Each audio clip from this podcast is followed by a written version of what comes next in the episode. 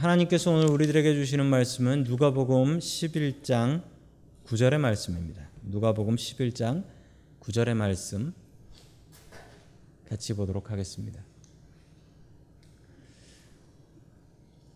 내가 또 너희에게 이르노니 구하라 그러면 너희에게 주실 것이요 찾으라 그러면 찾아낼 것이요 문을 두드리라 그러면 너희에게 열릴 것이니 아멘.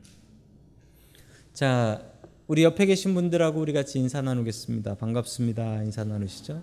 예, 반갑습니다. 인사 나누겠습니다.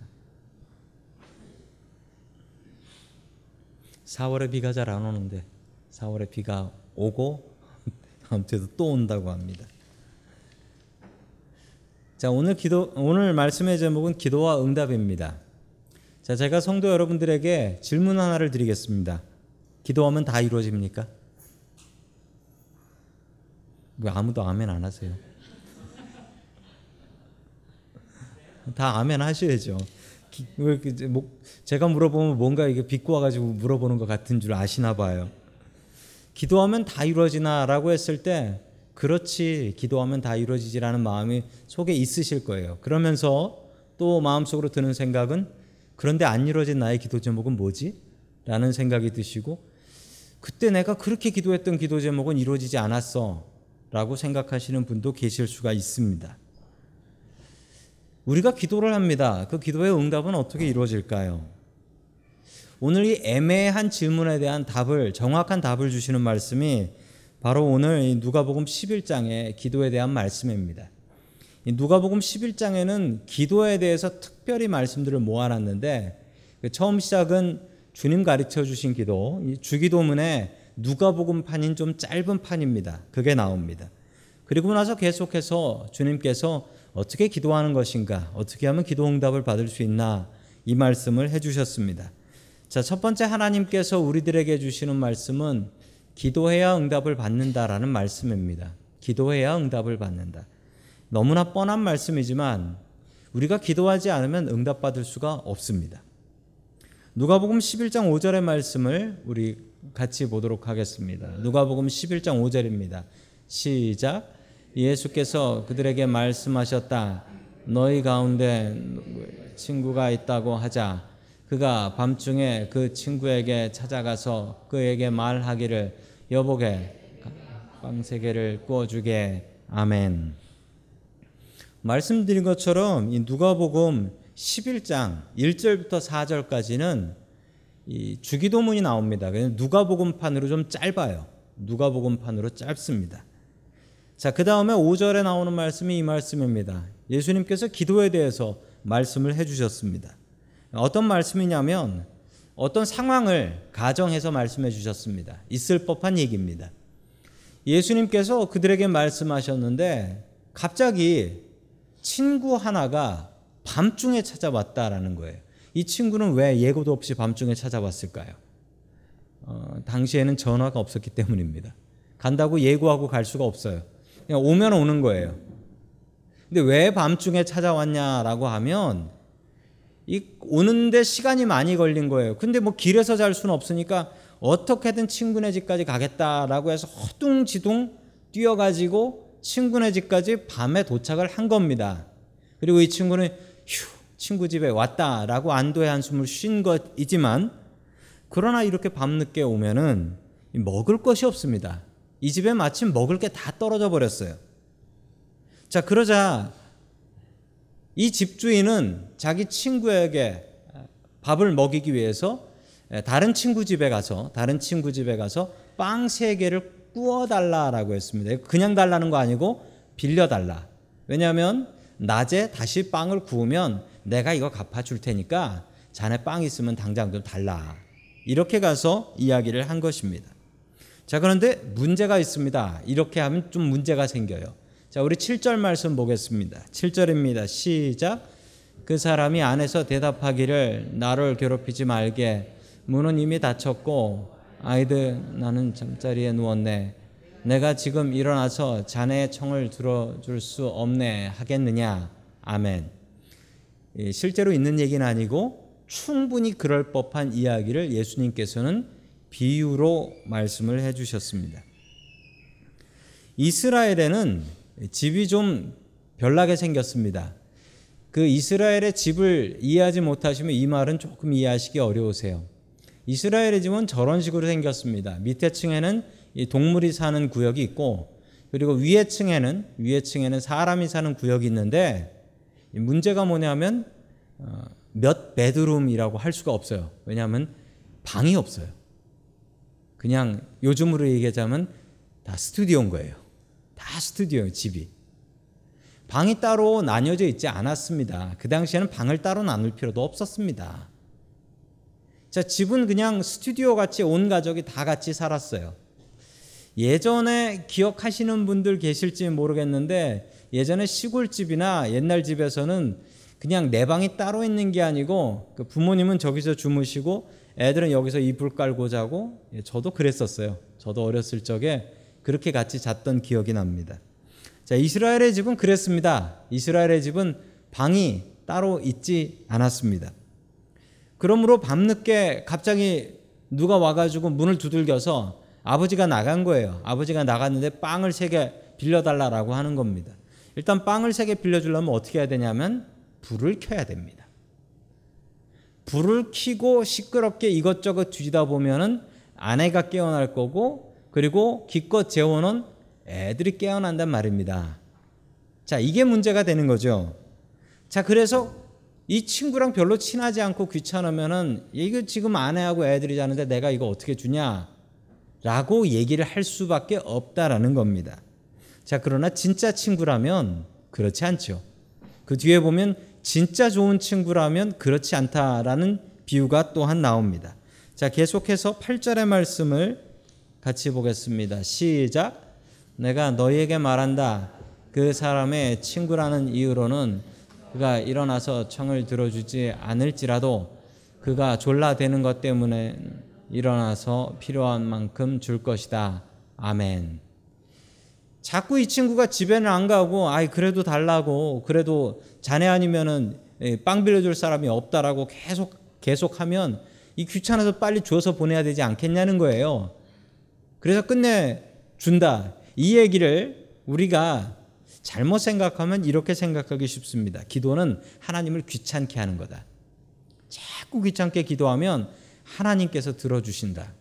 근데 그 얘기랑은 기도랑은 연결시키면 좀 곤란해요. 왜냐하면 여기 이 친구는 좀 별난 좋은 친구가 아니에요. 아니 친한 친구가 밤늦게 와가지고 사정이 딱하게 됐으면 그 내주는 게 그게 친구지. 그거 안 내주면서 그 친구라고 할 수 없는 거죠. 하물며 하나님께서 들어주시지 않겠느냐. 기도하는 데 있어서 중요한 건 졸라대는 것인데 여러분 저 졸라대는 것이 뭘까요? 졸라대는 것이. 자 영어로 보면은 어, 볼드니스라고 합니다. 볼드니스. 이게 무슨 뜻이냐면 에, 사전을 제가 찾아보니까 대담함 그리고 어, 다른 말로 뻔뻔함이라고 해요. 자 졸라대는 게 대담하고 뻔뻔한 것이다라는 거예요. 자 이 원어 그리스 말에 보면은 이 말의 뜻은 오히려 이 뻔뻔함 쪽에 더 가까워요. 기도하는 데 있어서 좀 뻔뻔해야 됩니다. 뻔뻔해야 돼요. 기도는 뻔뻔해야 되는데 왜 뻔뻔해야 되냐면 우리의 상황을 알면 우리가 하나님 앞에 나와서 아뢰 수가 없다라는 거예요. 우리가 지은 죄를 생각하면 우리가 약속하고 지키지 못한 것들 우리의 믿음 생활을 보면 정말 하나님 앞에 부끄러워서 설 수가 없는데 그럼에도 불구하고 뻔뻔하게 나오셔야 됩니다. 자, 우리 옆에 계신 분들에게 이렇게 칭찬 한번 하시지요. 참 뻔뻔하시군요. 자, 뻔뻔해야 됩니다. 성경에 뻔뻔하지 않은 사람이 하나 나오는데 누구냐면 탕자입니다.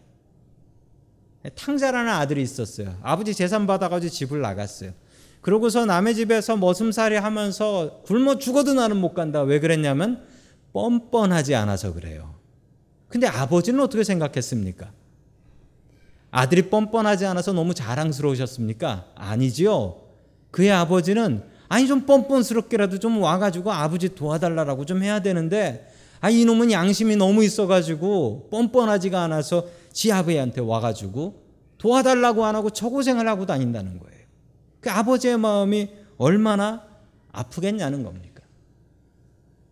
가끔 자식들을 키우다 보면 자식들이 좀 뻔뻔하다라는 생각을 할 때가 있습니다. 아, 지들이 나한테 해준 것도 별로 없으면서 그리고 말도 안 들으면서도 뭐 달라고 할 때는 뻔뻔하게 와서 잘도 달라고 해요. 그런데 우리가 기도하는 모습이 그러해야 한다라는 것입니다. 우리가 하나님 앞에 죄인입니다. 그럼에도 불구하고 중요한 사실은 하나님께서는 우리를 죄인으로 보시지 않고 우리를 자녀로 보신다는 거예요. 자식으로. 자식이 좀 뻔뻔해도 아이고 저 뻔뻔한 놈 하면서 필요한 거 주시지요. 우리가 하나님 앞에 기도할 때 우리가 그 하나님 앞에 기도할 때 우리의 모습은 조금 뻔뻔해야 기도할 수 있다라는 사실입니다. 자, 계속해서 구절의 말씀 같이 봅니다. 시작. 내가 너희에게 말한다. 구하여라. 그리하면 너희에게 주실 것이다.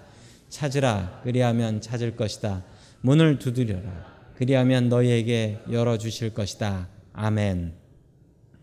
자, 이 말씀은 우리 우리 찬양 중에도 먼저 그 나라와 구하라 너희에게 주실 것이요 이렇게 찬양 가사로도 나와 있습니다. 자, 중요한 사실이 있습니다. 기도 응답 받는 방법. 중요한 가장 중요한 사실은 기도 응답을 받으려면 기도를 해야 합니다. 기도 응답 받으려면 기도를 해야 돼요. 너무 쉬운 이야기인데 기도 응답 받으려면 기도를 해야 돼요. 그런데 그걸 안 해서 기도 응답을 못 받는 분들이 참 많이 있습니다. 그냥 뻔뻔하게 하나님 앞에 나가서 기도하는 겁니다. 그러면 응답을 주신다. 구하지 않으면 받을 수 없고 찾지 않으면 찾을 수 없고 문을 두드리지 않으면 그 문은 열리지 않습니다. 정말 중요한 사실은 하나님 앞에 나가서 먼저 두드리고 구하여야 된다는 것입니다.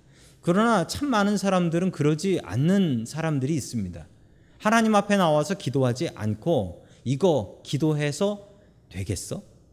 이런 마음을 먼저 먹어요. 그리고 나 같은 사람이 나 같은 죄인이 주님 앞에 나가서 기도할 수 있겠어? 이런 마음을 먼저 먹어버립니다. 그러지 마십시오. 주님께서 우리에게 분명히 주신 말씀입니다. 구하면 주시고 찾으면 찾고 두드리면 열린다. 그런데 그렇게 하지 않으면 안 된다라는 사실입니다. 제가 대학교 1학년 때 대학교 1학년 때 학교에서 장학금이라는 걸 받았습니다. 스칼라십을 받았는데 그 스칼라십을 받은 비결이 저는 이제 신청을 하고 받았는데 받고 나서 놀라운 비밀을 하나 알았습니다. 그 학교 조교 TA죠. 조교한테 얘기를 들었는데 제가 어떻게 장학금을 받게 됐는지 그 아는 누나였어요. 그 같은 서클 선배 누나. 그래서 물어봤어요. 예, 제가 어떻게 받게 되었냐고. 예, 제가 제일 성적이 좋았냐고 물었더니 예, 그 누나께서 누님께서 저에게 이렇게 말씀하셨습니다. 아니 너 혼자 신청했어라고 하더라고요. 그때 깨달아 알았습니다. 아 구하는 자에게 주시는구나. 다른 사람은 아무도 안 구했어요. 저는 구했습니다. 자 대학 간 자녀분들도 있고 그, 이 제일 중요한 게 가서 구하는 거예요. 근데 요즘 애들이 이걸 못 해요. 요즘 애들은 구하는 걸 못 하고 다 전화기 붙들고 이렇게 전화기 붙들고 전화기를 어떻게 해 보려고. 그런데 가서 만나고 구하면 되는 경우가 참 많이 있어요. 근데 요즘 애들은 그걸 못 해요. 이게 전화하면은 손이 떨려 가지고 전화를 못 하겠다고. 다 이게 텍스트로 하려고 그러고.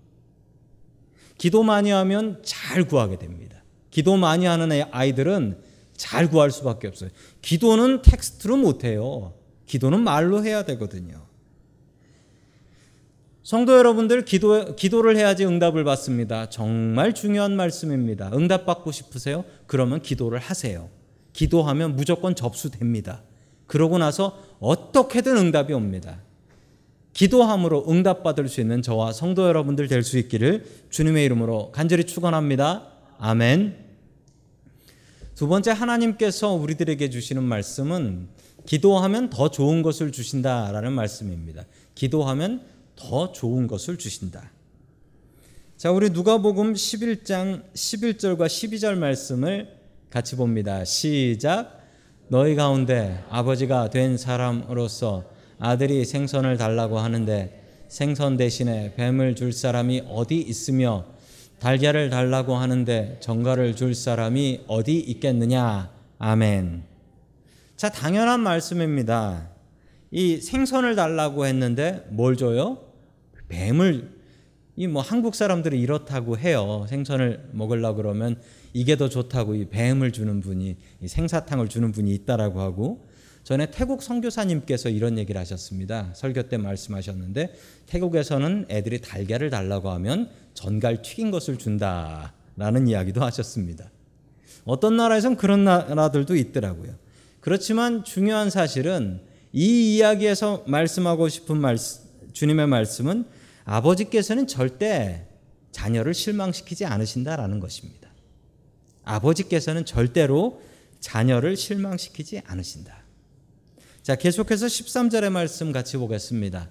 시작. 너희가 악할지라도 너희 자녀에게 좋은 것을 줄줄 알거든 하물며 하늘에 계신 아버지께서야 구하는 사람에게 성령을 주시지 않겠느냐. 아멘. 이 이야기는 지금까지 이야기하고 조금 다르게 느껴져요. 좀 조금 뚱딴지 같다라는 느낌이 드는 말씀입니다. 아니 구하라 주실 것이요 그랬는데 이제 갑자기 뭘 주신다고 해요? 성령을 주시지 않겠느냐. 생선 얘기 나왔다가 달걀 얘기 나왔다가 왜 성령이 갑자기 나와요? 성령은 달라고도 안 했는데 왜 성령 이야기가 나오는 것입니까? 여기서 중요한 사실 하나를 알게 됩니다. 우리가 생선을 위해서 기도하고 달걀을 위해서 기도합니다. 우리 먹을 것을 위해서, 우리 필요한 것을 위해서 기도합니다. 우리가 성령 달라고 기도하는 일은 그렇게 많지 않습니다. 우리는 성령보다도 더 필요한 하나님, 저에게 이런 돈이 필요합니다. 하나님, 저에게 이런 먹을 것이 필요합니다. 라고 기도를 해요. 그런데 하나님께서는 무엇을 주시느냐? 성령님을 주신다라고 얘기합니다. 우리가 생선 달걀을 기도해도 하나님께서는 그 기도를 통해서 우리에게 무엇을 주신다? 성령을 주신다라는 말씀입니다. 또 하나 중요한 사실 하나는 성령이 있으면 생선 달걀이 중요하지 않다라는 거예요. 성령의 능력이 있으면 우리가 성령 충만함을 받으면 생선 달걀 없이도 만족할 수 있고 더욱더 귀한 채우시는 은혜를 우리가 경험하게 된다라는 사실입니다.